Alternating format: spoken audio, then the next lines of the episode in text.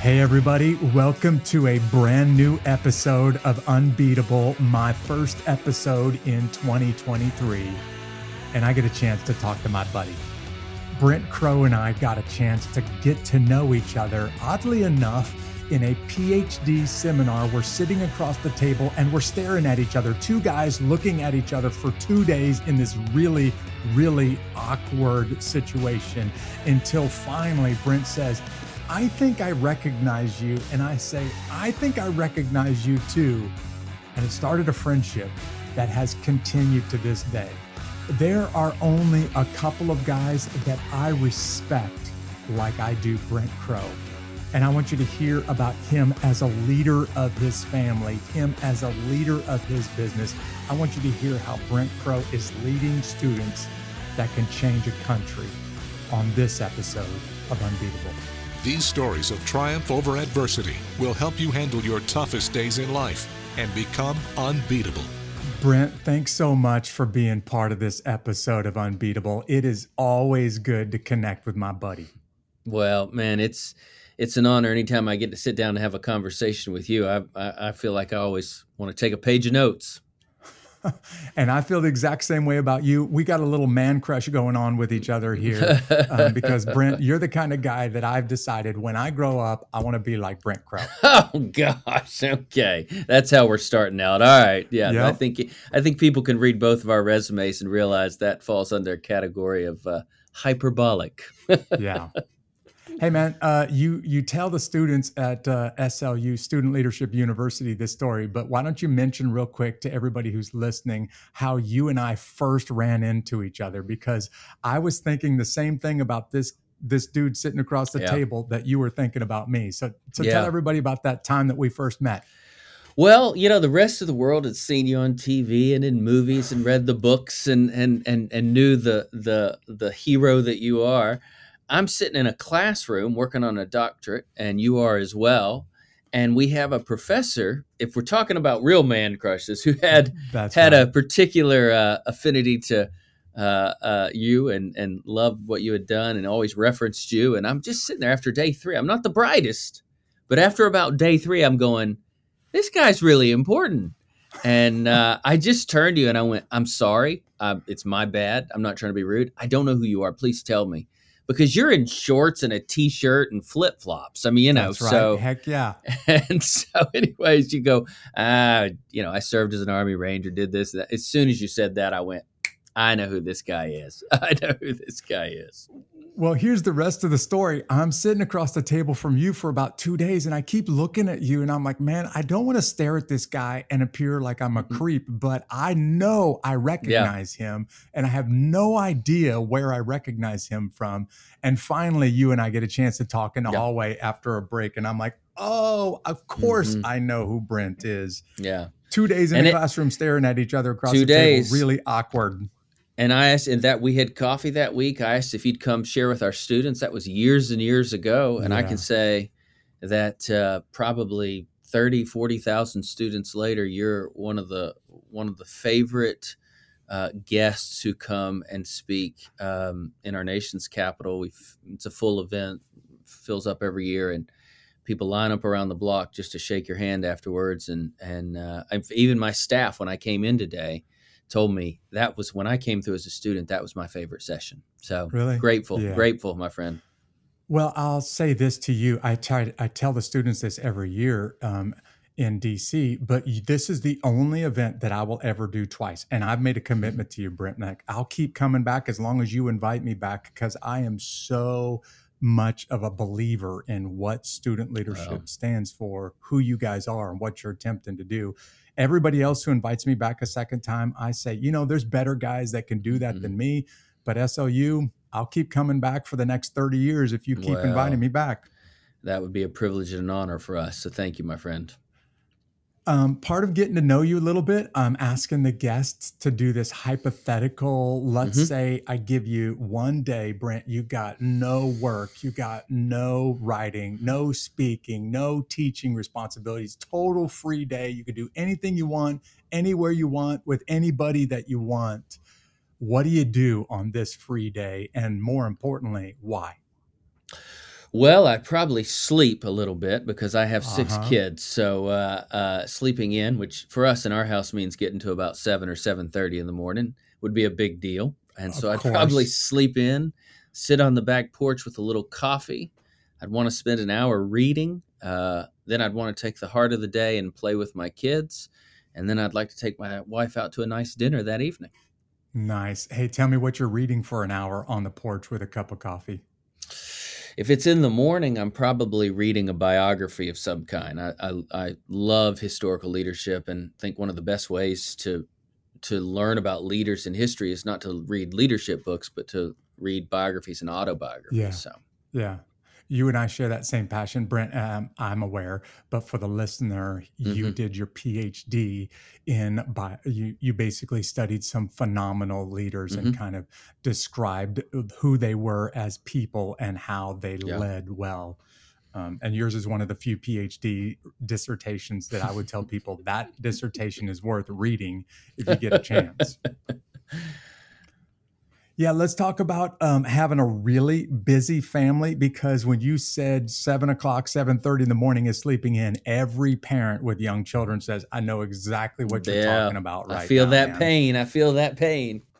Your family grew, and your family grew by multiplication, not by Mhm. addition. So, describe Christina for a min- minute. Talk about the children, um, Mm-hmm. but I'd like for you to explain a little bit about the adoption process and Mhm. what that was like for you. But Sure. more importantly, Yeah. how radically your family changed in a very short period of time. Yeah, it, it was a uh, a story that was slow to unfold, but when it finally did unfold, it felt like it happened at a breakneck pace. Um, you know, I met my wife twenty plus years ago. We, uh, uh, you know, fell in love. We got married quickly.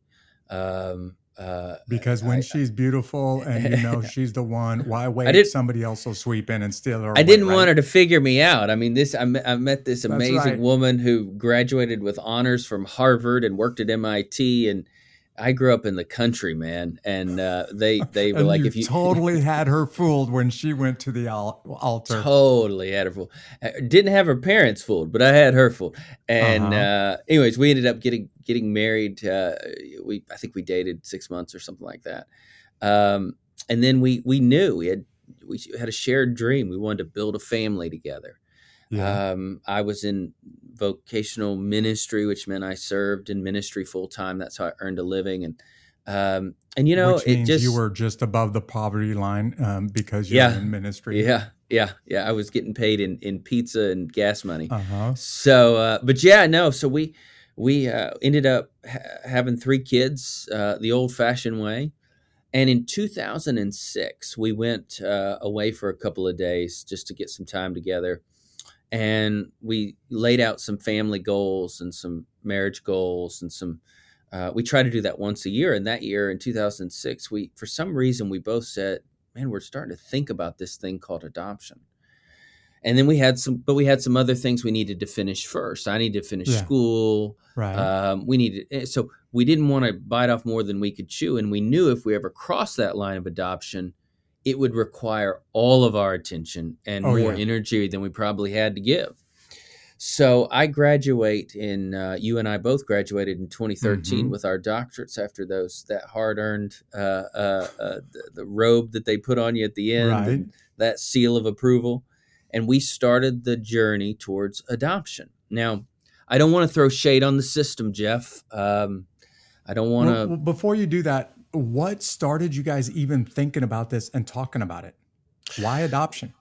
well, you we have three, or you, you you're you have a growing family at this point. Yeah, we do. Yeah, we had three kids. We were we were, you know, uh, when you marry a woman who dreams bigger than you dream, um, then you better always come to the table prepared. All right. And so like she that. she had been dreaming. She had been uh, journaling and praying and thinking. Um, and we asked ourselves a question that we ask um, our uh, our students at SLU, and that is, what would you do if you knew you would not fail? And we we had some friends, some very close friends and mentors who had Mhm. adopted a child and adopted a couple kids, excuse me, and we had watched how difficult, how grueling of a process that was. But yet at the same time, this this couple had more joy than than I'd ever seen.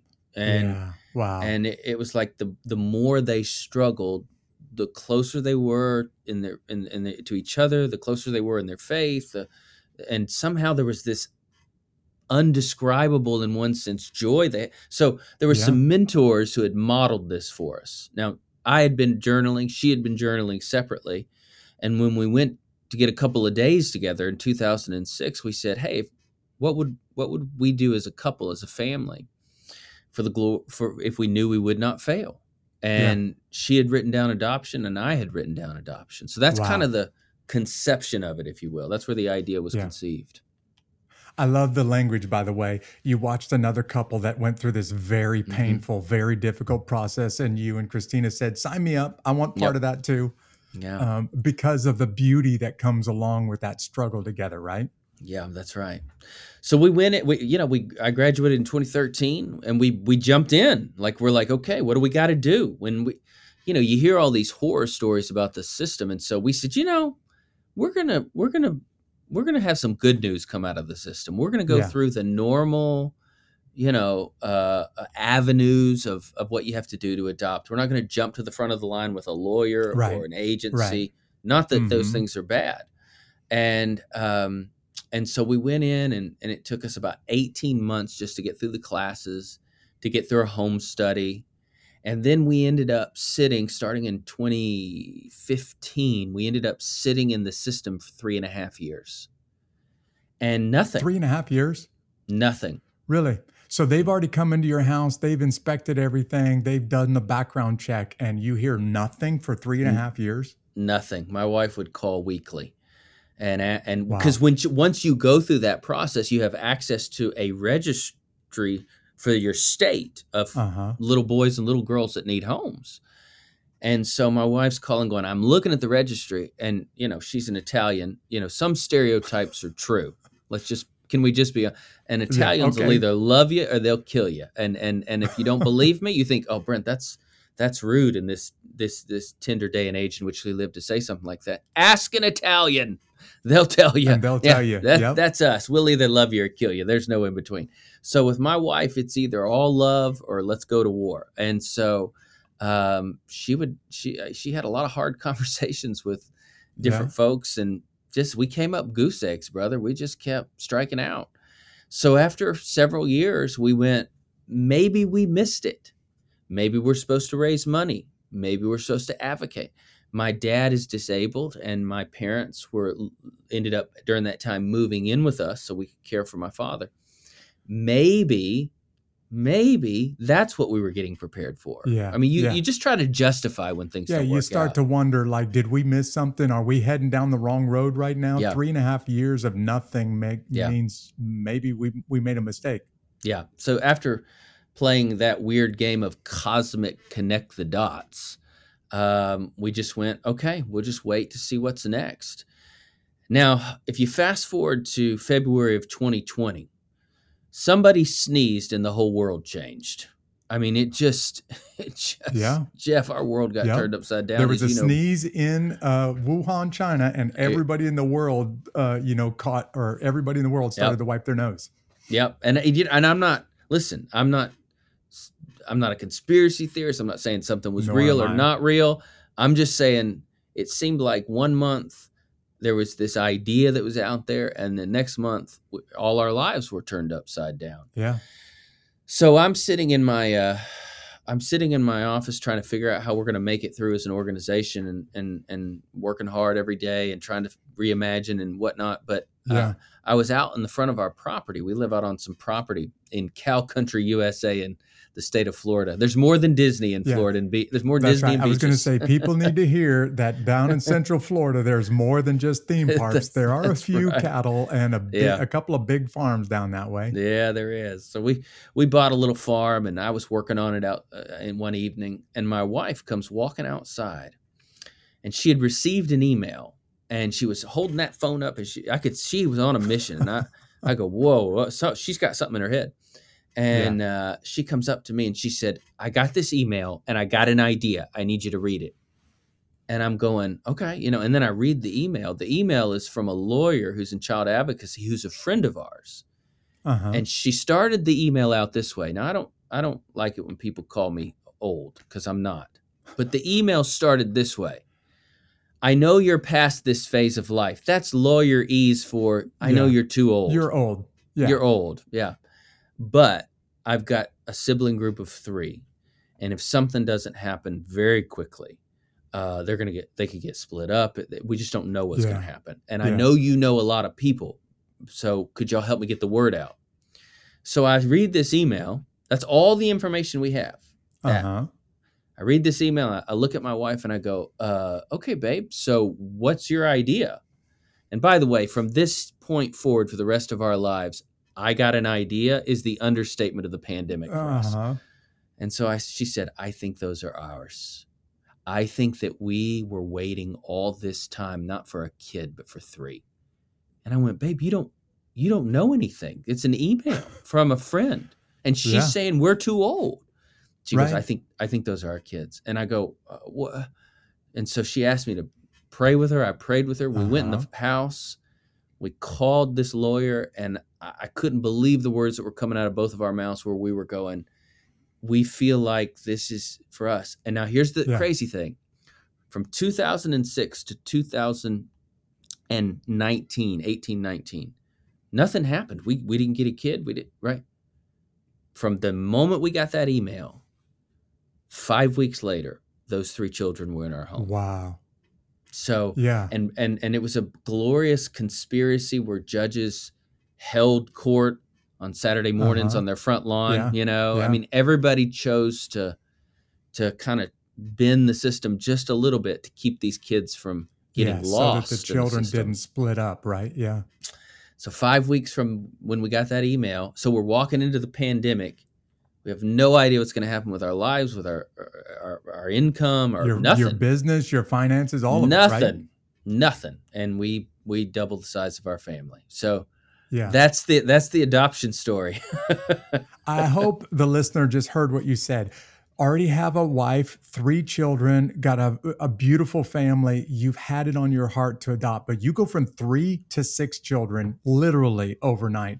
And there's no way of exaggerating the amount of change that just introduced to Yeah. your family. Not only right. three children that aren't your biological children and and you know don't understand the family rules, family dynamic, but wow, you just went from a parent with three children to a parent with six children. And as a dad of five, I'm thinking, man, to skip from three to six would be mind blowing. So, yeah. can you describe for very briefly what the massive change in your house was like when these three show up? Well, you know, we when you bring three children that have been through some significant trauma into your house, uh, and we had three kids already. You don't have Yeah. three kids with trauma in your house. You now have six. You now have six. Yeah, that's a good way of saying it. And so it's we we brought what we said is when when you adopt, you're just going, hey, we don't need you to get fixed before you get here. We just need you to come here because we're going to love you. yeah, yeah. So We'll we you we through it, brought right. yeah we brought a lot of it was just a lot of lot of baggage, a lot of trauma, a lot of a lot of things been done to these babies that nobody should never Oh, have been done to a yeah, child. Yeah, And um, you know it was it was it was it's tough, and it's still we're still discovering stuff three years later. yeah, Um, and you just look at it, and, and to be quite honest with you, as a man, my biggest thing is I, I want to go hurt somebody that hurt these kids. yeah, I mean, just just Yeah. give me give me five minutes in a room with no cameras. I'll, I can handle this. yeah. And uh, um, you know, and so that's a struggle I have that that anger deal. But the reality is, my job is not to exact revenge. My job is actually not even to try to fix them. My job is to love them and Yeah. to love them well. And so we have a little mantra in our house. We wake up. Your job is to wake up and choose love, and then do your best all day. And and so every day we try to choose love, and then we try to pursue excellence. I love that language. You get up every day, you choose love, and do your best. because the type the type of love you choose determines the type of excellence you pursue. Yeah, Uh, what you love will either deliver you or it'll destroy you. And so, um, if you if you can love well, then you can live a life of excellence uh, in all things. You know. Yeah, and honestly, Brent, what you're doing right now is just making life um, understandable for most people. Look, circumstances are crazy, and mm-hmm. things come and go in in your world, and if you wanted to set a goal before you worthy of pursuing, just get up tomorrow, choose love, and then do your best with whatever life throws at you. You right. do that day in and day out over a lifetime, and that is a very successful mm-hmm. lifetime, no matter how things end up at the end of your mm-hmm. life. That's right. You never re- you never regret your life when you choose love. I've never yeah. met somebody that goes, "Man, I spent all day loving well, yeah. but boy, I really regret it." Never. Yeah. I don't know about you. I, I didn't mean to interrupt That's you. I'm right. sorry, brother. But have you? I've never met somebody that loved well and regretted it. Yeah, you're not going to lay on your deathbed in a hospital room and say, "I wish I wouldn't have done that." Yeah, that's right. Well, I was about to say one of the things that I really respect about you, man, and you know how I feel about you, is mm. you as a leader. And I've watched you and your family go through this adoption thing, and I was just blown away. Adoption changes everybody. Mm-hmm. It changes the parents. It changes your mm-hmm. children. Mm-hmm. It changes those children that you adopted. And I watched you lead your family through adoption, and I was just absolutely impressed by that. Mm-hmm. But I also, because you and I know each other and because we've been connected for a while, I watched you lead the business of mm-hmm. Student Leadership University through COVID and for people that don't understand SLU, I'd like for you to explain the way mm-hmm. that SLU is structured before right. we get into COVID, because you and I both know COVID had the potential to put you guys in bankruptcy mm-hmm. and you'd never recover from it. And you led well. Right. And spoiler alert, Co- uh, SLU is doing as well now or better on the other mm-hmm. side of COVID as you guys ever were before. Yes, but sir. describe the way SLU is structured mm-hmm. so that people can understand what COVID really did to you guys. Yeah. Well, we're an organization that focuses on leadership development for uh, primarily high school students. Uh, there are three divisions of our organization. So we do a spring tour, which is about 20 cities. Uh, it's a Friday night, Saturday event with probably a thousand teenagers in the room, and mm-hmm. um, and then we then we do five uh, uh, and that's uh, one division. A second division is we do five gatherings for uh, people who work with students, who are practitioners, who mm-hmm. are serving students, working with students, teaching students. And so that's about 8,000 youth workers, if you will, across five events. So those are two divisions. We call it the Lift Tour and Youth Pastor Summit. But that leads into the heart of our ministry, which is this leadership development arm. And so we do a, a journey for high school students that is a series of conferences um, that start with what's called Student Leadership University 101. We do that in Orlando, Florida, San Antonio, Texas, Southern mm-hmm. California. And we offer, I think, like 10 options a year, 10 conferences a year of 101. SLU 201 is in Washington, D.C., 301 is London, Oxford, Paris, and Normandy. 401 is the Middle East, focusing primarily on the uh, Israel, some some uh-huh. spots in Palestine and, and, Jordan. So it's a comprehensive journey. But you put all that together uh, from a business standpoint, Jeff, and we run events. We put on and yeah. run events, over forty events a year. And now the world, now with everything that's happening in the world, in in, a, in less than a couple of weeks, we're told no more events. Yeah. And, and so, I just want to say yeah. for, for the listener, not only do you guys run events, but you run exceptionally large events, and your events are done with excellence. Brent, you've already used this word once or twice today, but man, when I sit back and watch the way that you do events, I'm thinking some of the world's greatest corporations could take a lesson from the events that you do. And you're bringing in thousands or tens of thousands of leaders and students every year and then COVID is a screeching halt to everything. Mm-hmm. And the whole business model, not the business model, but like the the uh, entire industry is now look let's just be honest years a couple of years after covid and most of the big event industries have not recovered from this. Yeah. Yeah it was decimated. So covid happens. How do you lead the company through that? Well i i i, I had uh, a couple of thoughts in my you know the leader has to be have a standard of excellence personally if he expects his team to have a standard of excellence corporately Yeah, and, and I think you need to say that one more time because somebody's driving and they totally missed that one, and that's so important. They need to hear that one again. So say that again, will you, buddy? Well, uh, the uh, the leader, whoever the, whoever leads that organization or business, has to have a, a standard of excellence personally, or else they can't expect their team to have a standard of yeah. excellence yeah. corporately. So I had to ask some really tough questions of myself. I, you know, I, I went into my study at home, my office at home, and just you know and i wrote down a couple of statements um, one is that self-preservation never changed the world so we're not so so wow. survival is not the goal our goal is not protecting your pers- own skin no. is not the ultimate goal we are not going to circle the wagons um, so that was the first idea that that and then and then the second idea was um, what would it look like to completely reimagine the entirety of our organization you can either ask, how are we going to survive? Which I think is a terrible question. Or you can ask, how are we going to reimagine? And what other opportunity are you going to have in life to go from from nuts to soup? We get to reimagine this thing. So, Brent, you didn't lose me with that statement, but I want to make sure that everybody heard the magnitude of what you asked yourself. Because let's just be honest, most business leaders at this point are just hanging on by their fingernails and they're asking, what do I got to do to make it to tomorrow? Yeah.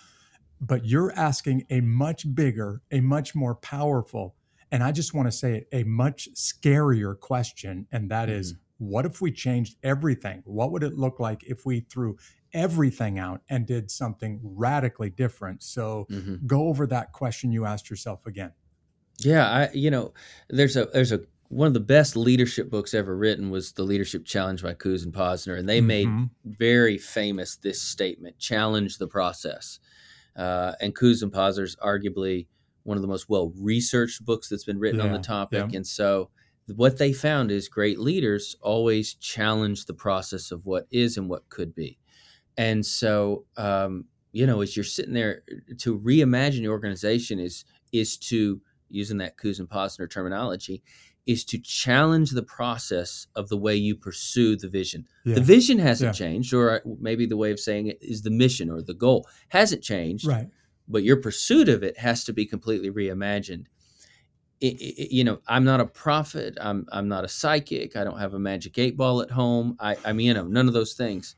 But I just had a sneaking suspicion this that, that the pandemic wasn't like a rubber band stretching us, and then all of a sudden everything snap back to where you were. Snap back to where we were. I, this is going to change us, and so we can either see this as a door of opportunity mm-hmm. to to challenge everything, or we can see this as how do we get by. Let me give you an example of something radical we did, and even internally, this wasn't a popular decision. And I secretly thought if this one goes south, I'm going to be looking for employment. But I'm going to get fired. Uh, yep. I'm going to get fired. Yeah, my, my boss and our board are going to be like, "Yeah, nice try. But I we we when you do events, you take deposits. Yeah. And so in March of 2020, uh, the unpopular decision was made to give back every deposit that we had received, non-refundable deposits. Yeah. And so in March of 2020, in April of 2020, during those two months, our organization gave back a million dollars of deposits to people who needed them. Oh my goodness. Not not obligated to do it. Nobody yeah. was asking for. I mean, there was a couple that were asking for, it, but n- people knew it was a non right re- re- refundable Nobody deposit. expected it of you, right? No, but what would it look like if we went? You know what? You need this right now. We need it too. Let's be honest. not yeah. You know, it's not like we got some secret we got bills stash. To pay. Yeah. But what would that do? What what relational coin would that put in the pocket mm-hmm. of those of our customers, to use that term, if if we didn't keep their deposit. And so what we said is if we haven't spent it, you get it back. So people got checks with a, eh, a eh, weird dollar amounts, $317 yeah. and 42 cents. And you know, I, I, there's probably not a week that goes by where some, uh, you know, somebody we serve doesn't mention like, "Hey, man, yeah, when y'all did that, gosh, I just went. No matter how this unfolds, I'm sticking with those guys. Yeah, you yeah, you showed some loyalty to them and now they're mm-hmm. turning around and showing some loyalty to you because of that. I was scheduled to speak that summer and of course uh, this is the longest period in my life, really, in the last 20 years, that I wasn't traveling and speaking somewhere because every event canceled. Yeah. And I remember getting a call from you and saying, Hey, Jeff, instead of coming to Washington, D.C., because we can't bring a big crowd together, why don't you show up at a park in Atlanta? I'm going to have a film crew out there. They'll record you, and we're going to figure out a way to do this and a way mm-hmm. to kind of accomplish the goal. We're just going to have to reimagine it using mm-hmm. your word and we're going to have to figure out a way to do it different and and brent when i got that call i was like look at brent go look at him he's not honestly you, you could have just sat in the ashes and said well it's over you know mm-hmm. this global pandemic threw us a curveball that we couldn't hit and it's time to pack mm-hmm. up the the shop and sell the business but you guys man you, you held strong and and, but we didn't just go summer. virtual. Yeah, we didn't just go virtual, Jeff. The thing is, most people go, "Oh, you just switched to an online format." We did use uh, obviously online platforms, but what we did is we put the learning process in the hands of the student. Yeah. So we we took an old theory called discovery learning theory, and we crafted um, we crafted an experience that could be acquired by a student, a learner, which would afford them the ability to go on a leadership journey. But it was based around discovery learning theory, which you know you, is is creativity and collaboration and critical right. thinking, and yeah. you know, and it just gave them a. What happened is we went from giving them a, a cool in person experience to a hands on experience where yeah. Yeah. they were literally holding the steering wheel of their own of their own leadership trajectory. So it taught us a lot of stuff about, and there's even a better way to do this than we've been doing it, you know? Right. So. Yeah. Well, as you were talking, I was sitting there asking myself, look, on the edge of the pandemic, I don't know how long this thing is going to last. I don't know what it's going to look like on the other side, but I know it's not going to go back to normal. Mm-hmm. And I've got bills to pay, and we have a million dollars in the bank, but we're not sure if we're even going to survive this. Yeah would I give that million dollars back to the people that made deposits? And I'm sitting there thinking to myself, Brent, I'm not sure I've got the courage to make that million dollar decision that you made. And obviously, we're on the opposite side of it now. But when you made that decision, man, you were putting the life of your, the mm-hmm. future of your organization on the line, we which were, takes yeah. incredible courage, man. Yeah, well, I appreciate you saying that. Make courage or stupidity or naivety or something. I don't know, but but I tell you what happened is um, we went through the summer of 2020, reimagined mm-hmm. uh, our entire summer. We worked for nine weeks, seven days a week to reimagine everything and to launch into a new summer. Um, we get to August and we had the largest six weeks of giving in really? the history in the history of our organization. And here's wow. what most people said and if I said I would never say who our donors were, but it was people yeah. you'd know who they are, corporations yeah. and companies and different. And they went, "Hey, we were just looking around for people who were actually doing something, who weren't just sitting back. In other words, they weren't trying to just survive, play it safe. Yeah, and yeah, we didn't want to give to safe. We didn't want to give to keep the, the lights on. We wanted to give to somebody's vision, and so staying true to your vision and just challenging the process opened us up to a whole new world of people who wanted to contribute that formerly yeah. we didn't even have. Yeah, yeah.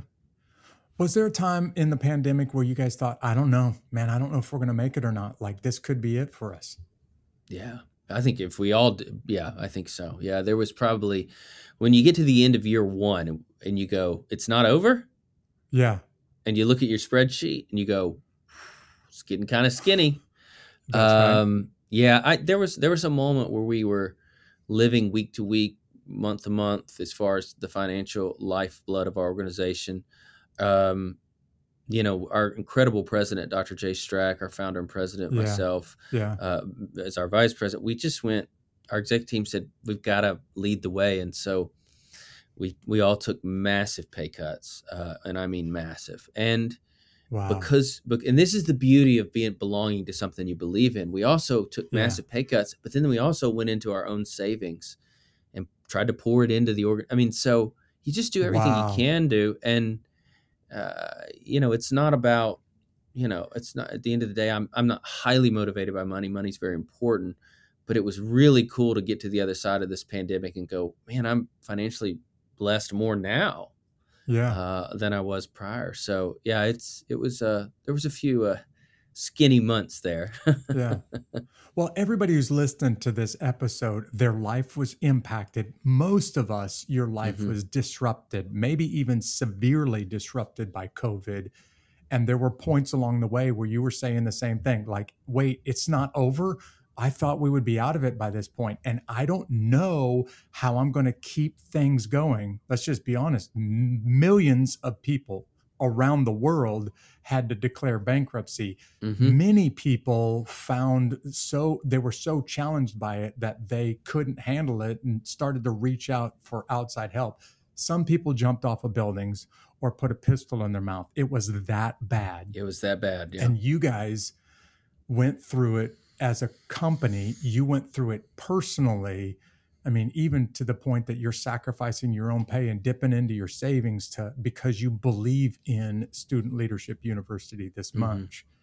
But man it's scary along the way. Yeah. so i mean how did you hang in there man? At some point you got to say i don't even know if i've got what it takes to keep doing this and what happens if it all turns south. So why didn't you throw in the towel Well, there's no way to answer that question without talking about my faith. Um, you and I are both men of faith. We believe Yeah. deeply in in, in in in our, our faith as Christians, and um, you know the the the the story of Christianity is is one that is uh, as messy as a story can be at times. yeah Uh, but at the heart of our faith is this idea that God is with us, um, that there there is that Jesus is real, and that He put on as as as Eugene Peterson wrote in the message that He put on human skin and moved into the Mhm. neighborhood. And when Jesus moves into your neighborhood, fear no longer has a residence. wow And so I uh, I'm a I'm a person of faith. I'm a passionate follower of Jesus, and I uh, I wrote this statement down. In fact, I wrote this statement down, Jeff, sitting in a IC, uh, a neuro ICU room years ago, uh, wondering if my father, after he suffered a stroke, would live or die. And I wrote this statement down: that God's presence, His unfailing presence, is His enduring provision. And so when you truly understand that God's presence in your life is God's provision for your life, yeah yeah then there hasn't been a circumstance invented that you cannot endure. Um, I, I just wrote this statement down because, man, it made the hair on my arm stand up. For the person that's really struggling right now with overwhelming circumstances and you're scared about how this thing is going to turn out, Brent, Yeah. you just said it beautifully, man. When Jesus moves in, fear has no choice but to move out because now you've got help that is supernatural and bigger than your circumstances. And Well, well, your your podcast is called the Unbeatable Podcast, right? I mean, that's Yeah. that's this conversation. Yeah. You and you and I believe in a story in which evil was doomed from the beginning. that's right. Doom from and the s- start. and so we, we there is a, there is this unbeatable theme in our lives not because of us That's but right. because the one who is in us has overcome the world and has all authority and so we whatever day it is and no matter how bad the day and let's be honest there's some bad days There's some really bad days. no yeah. matter how bad the day is because of our faith we we know this is not how the story ends the story Yeah. doesn't end with evil the story ends with good and god working all things together for my good and that's the beauty that's the faith factor if you will Yeah. to the life and leadership journey yeah Now, you guys that are listening know why I respect this guy, look up to him so much because he's just nailed the essence of this podcast. This podcast is built for those people that just got punched in the face by life and it knocked you to the mat. And you're asking yourself, Do I have what it takes to get back up and get back on my feet? And then this moment where life becomes so mm-hmm. overwhelming that you don't have it inside you. And Brent's just nailed it. And that's when a supernatural hand of God reaches down and picks you up and gives you the strength to get back Mhm. up on your feet. And though you get knocked down, I'm using some Bible language now, knocked Mhm. down seven times, you get back up eight because there is something inside you that's stronger than the circumstances that are going on outside you. Jeff, can I share a little prayer that's impacted man. my life, especially on on tough seasons? There's an author you've probably read him, Brennan Manning. Brennan Manning, Mhm. excuse me. Yep. He's a quirky dude. Let's just be honest. One of those fascinating, quirky guys. Um, and he wrote a book called The Furious Longing of God, and he he gave uh, us readers of his book a little prayer that corresponds with the rhythm of our breathing. Which at first I thought, oh, this is weird, but I, I actually heard him out and read it, and and Uh, you, but you said, "Oh, let me give this guy a little bit of, Yeah, you let- know, let- let, yeah. me give him a chance." and maybe he's not too crazy. And so uh, I, but it the prayer goes like this: Abba, I belong to you. And so he said it corresponds with the rhythm of our breathing. If you were to if you were to breathe in Abba, Abba, and as you and as you exhale, I belong to you. I belong to you. Yeah. And so I uh, he he challenged his readers to take you know ten minutes a day and just pray that prayer over and over again, um, and then and to do that for a month and see what kind of an impact that would have on your outlook as you navigated circumstances that were very difficult. Yeah. And that simple seven syllable prayer has had such a profound impact on on me reminding myself of what God has done for me. Right. Yeah. Abba, I belong. That literally, I serve a God who climbs in the ditch with my pain and goes, "Hey, you're not alone." And that's a that's a beautiful, beautiful truth that can help one endure uh, a myriad of seasons. Yeah, Yeah. When you say he climbs in the ditch with your pain, that ought to help anyone right now who's really struggling to say, Does God know? Does he care? Mhm. Yeah, he knows he cares. Not only does he know and he cares, but he gets in the ditch with you in the middle of your pain and doesn't Yeah. leave you there to figure it out on your own. yeah, yeah. Amen. Yeah, so true. Brent, we're going to wrap up by talking about SLU. Um, I don't know that I've ever said this to you personally, but as you know, I've taken a couple of my children with me when I'm speaking to audiences at SLU. I've taken my daughters with me more than once. And Brent, before we get to the SLU gathering, here's what I've said to my daughters I Mhm. hope you would find a husband in this room because the Mm. gathering of people that are in this room are the kind of men that I would like you to fall in love with and marry. Hmm. What I'm saying is there's something really beautiful, something really special about the kind of people that Student Leadership University attracts.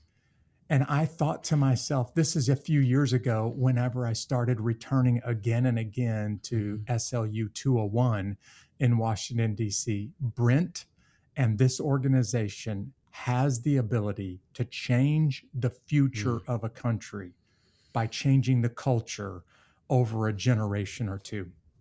I really cannot think of anything else in the United States that I can say that about, but I'm Mm. that much of a believer in SLU and what SLU has the potential to do. Wow. So, for a lot of the parents out there that have never heard about this before, can you describe what happens to a student as they go through this SLU process? And I, I'm, I'm going to kind of try to wrap it up by saying, if you did this with enough people over enough time, it would change an entire country. So, Yeah, that's describe the the, process for through the eyes of a student, would you? Yeah. Well, I think what happens is people like to say you got a great program. Um, we, we have a great program because we have great students. Yeah, you really and do. So we attra- there's a there's there's a there's a type of student who's hungry to make their life count that is is attending these experiences. That's for sure. So we're already starting out on second base, you know, and Yeah. but I we- we're trying to teach these students that hey, you, you only have one story. Your your your your life is is a story. We see that in scripture often. Mhm. Um, and uh, there's an author named Henrietta Mears that said the, and I'm summarizing, but she said the gift that God gives us is we get to write the autobiography of our own souls. So we Wow. get to write our story. That's the gift that God gives us. But you only get one. You get one story. Yeah, and you don't get a chance to write somebody else's story. No, you don't. So what we're trying to do is help uh, a generation of students tell a story with their lives that has redemption as the central theme hmm and the redeemer as the hero. And when tho- that's the theme and that's the hero, redemption and re- the redeemer, when when those two things are, are the, the centerpiece of your story, well, my goodness, then you're positioned to uh, do excellence in all things and, and you're positioned to build healthy relationships. You're Yeah. positioned to manage your time. You're positioned to dream big dreams and be equipped to pursue those dreams. So the, that's kind of the big idea of SLU. Now, Mhm. practically, we're trying to equip them by teaching them what does it mean not to be first a citizen of the United States of America. Right. The, the best way you can impact your country is to have your feet firmly planted on the ground, but to have a heavenly mindset. Yeah. That's right. So so how do you how do you act and think as a citizen of heaven in the here and now? And so that um, that is a, a huge, huge, huge uh, aspect of of how we put our programs together, um, and how yeah yeah how we just have gone about building this thing. And so you got a story. You get to tell one story with your life. Um, and then uh, if you do the, the practical side is how do you how do you act like a citizen of heaven in the in the here and now Yeah, and I'll tell you, you know, just talking to countless students going through the program, I, I sit back and I watch them and I'm like, man, there's something very different about these students. And what Mm-hmm. SLU does is attract people that are just incredible guys and gals to get them together in the same room and uh, iron starts to sharpen, sharpen iron and by the time that this is over with you're like man these Mhm. people can turn the world upside down you just pour into them a little bit and turn them loose and they Yeah. really can turn the world upside down one of the first things our students hear us say is that you'll be the same person you are five years from today except for the people that you meet the Yeah. places that you go and the books that you read so we want them to be introduced to some that's why we love having you jeff you you're a hero you're a, you're uh, an but you're somebody who is is grace and truth, strong and compassionate. You show the young men in the room you don't have to choose between kindness and Right. strength. In Yeah. fact, you're stronger when you are kind. that's right And so you're such an incredible example for our students. But by the time they go through the journey, they've met some very historic, very influential people yeah uh, in the States and Europe and Middle East and wherever it may be. Uh, but then the places you go, I, I, you know, I, the chaplain for the United States Senate, Chaplain Barry Black, said to Mhm. our, our, our crew years ago, I'd rather you read three pages of Aristotle than 300 pages about Aristotle. In other words, I'd rather you have a primary source experience. yeah, Well, the only way to do that is to go to the place where it happened. yeah So we try to take them to very. I mean, by the time they go through the journey, that obviously our nation's capital, but then Yeah. they're going to be eh, world history and church history collide in London. So Mhm. they're going to see the cabinet war rooms where Winston Churchill strategized World War II. They're gonna they're gonna walk Westminster Abbey. They're gonna they're gonna sit in the in the in the church where C.S. Lewis worshiped for thirty plus years. They're, all these things are going to happen. They're going to walk the beaches of Normandy. They're yeah they're going to do a private wreath laying ceremony at 401. They're going to walk where Jesus walked and everything from the Valley of Elah to the Sea of Galilee to the Temple Mount to the Bethlehem to I mean Jordan and you go to Jordan so you can see Jerash, which is one of the oldest excavated cities in the world. yeah I mean, there's just uh, you can go up on top of Mount Nebo. I- could go on and on, but you're going to the places right and and then the books you read. What happens is if you give people an appetite for all this stuff, then they become lifelong learners and they go out and try to study some more on their own. So the people you meet, the places you go, and the books you read, and then of course the last thing I would say is that we teach them that leadership begins at the feet of Jesus, the kind Yeah. that matters, the kind that's Yeah. transformational, yeah begins at the feet of Jesus. So yeah, that's that's kind of our approach. My three favorite and for me the three most special spots on planet earth are jerusalem the beaches of normandy and arlington national cemetery. And in 201 you've got them in arlington national cemetery. In Mhm. 301 you've got them in normandy france. And in 401 you've got him in jerusalem. And i'm like this guy you and dr jay strack are guys after my own heart because i would spend the rest of my life in those three places. They've just got Mhm. such a big influence on me personally. How could you visit those sites, see them with your own eyes, and not go back a little bit different Yeah. because of it? Yeah, that's right. That's right. I hope every parent that's listening right now is thinking to themselves, or grandparent, you're thinking, I don't know what it takes. I don't know how I'm going to pull this one off, but I'm going to figure out a way to get my children into SLU because I'm the guy who will tell you those students will change the world.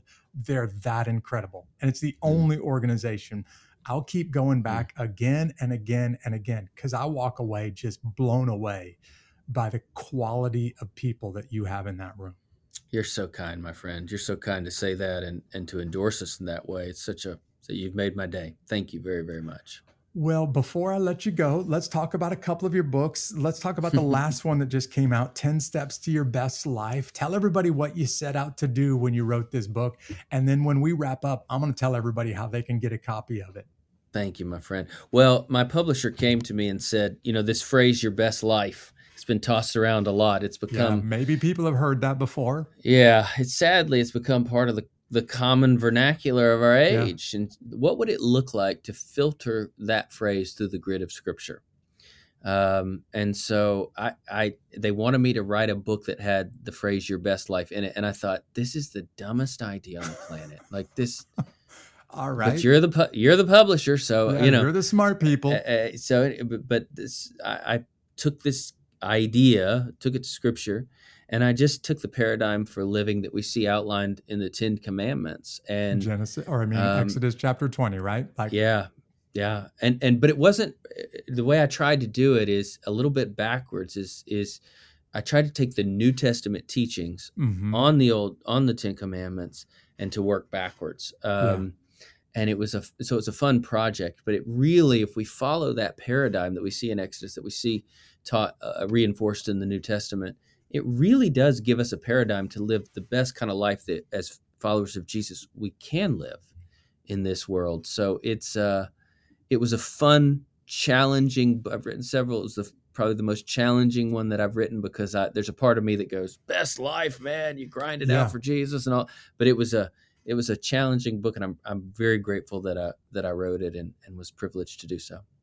Well, one of the reasons I want people to go out and get a copy of this, and by the way, we'll put a link to where you can find it and the notes to this broadcast, is when you think 10 commandments, typically the average person thinks rules and restrictions and right. you're holding me back.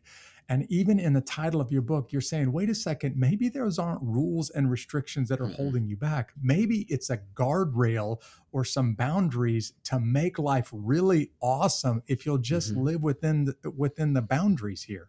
Yeah. It helps us to live life as God intended it to be lived. And if God's the one that created life and he's going, this is how you live it, that's going to be the most enjoyable life one could yeah. live. Yeah. It's not breaking the boundaries that's mm-hmm. fun. It's get inside those boundaries and then just have a good time while you're inside those boundaries. And if yeah. anybody knows how to have a good time and use some humor along the way, it's Brent Crowe. So I want you guys to go out and check out a copy of 10 Steps to Your Best Life by Brent Crowe. Thank you, my friend. Very, very kind. Brent, thank you for being part of this episode. You gave me a few quotes that I've just written down that I'm going to put into practice this week. One of them is I'm going to choose love and then I'm going to do my best. That's what I'm going to get up tomorrow and do, just like you have challenged your family and just like you challenged yourself to do personally. Thanks for being a guest on this episode of Unbeatable Buddy. Thanks for allowing me. You're the best. You are too. Hey guys, I heard some things from Brent today that I am going to carry with me for the rest of this year. And one of the things Brent challenged me to do, I hope you will take this challenge as well, is get up tomorrow, choose love, and then do your best. And at the end of 2023, you won't have to regret the decisions that you made if you know you chose love and then you just did your best when circumstances came your way. I want to thank you for tuning in for this episode of Unbeatable. Maybe you stumbled across this podcast for the first time. We'd love for you to go ahead and join this podcast on your favorite platform. Just go ahead and subscribe right there. And if you're already listening to us regularly, why don't you go ahead and follow us on social media? You can find us on just about any of the prominent social media platforms. Hey, did you know that I have this free video resource It's my top 10, top 11 motivational thoughts on how to get through some of your biggest challenges. And you can have that resource. It's totally free for you. If you want to hang on to it and then look at it this year when times get tough, just simply go to unbeatablearmy.com and you'll see the link to this motivational video. I want to thank you for joining me and my guest, Brent Crowe, on this episode of Unbeatable. See you next week.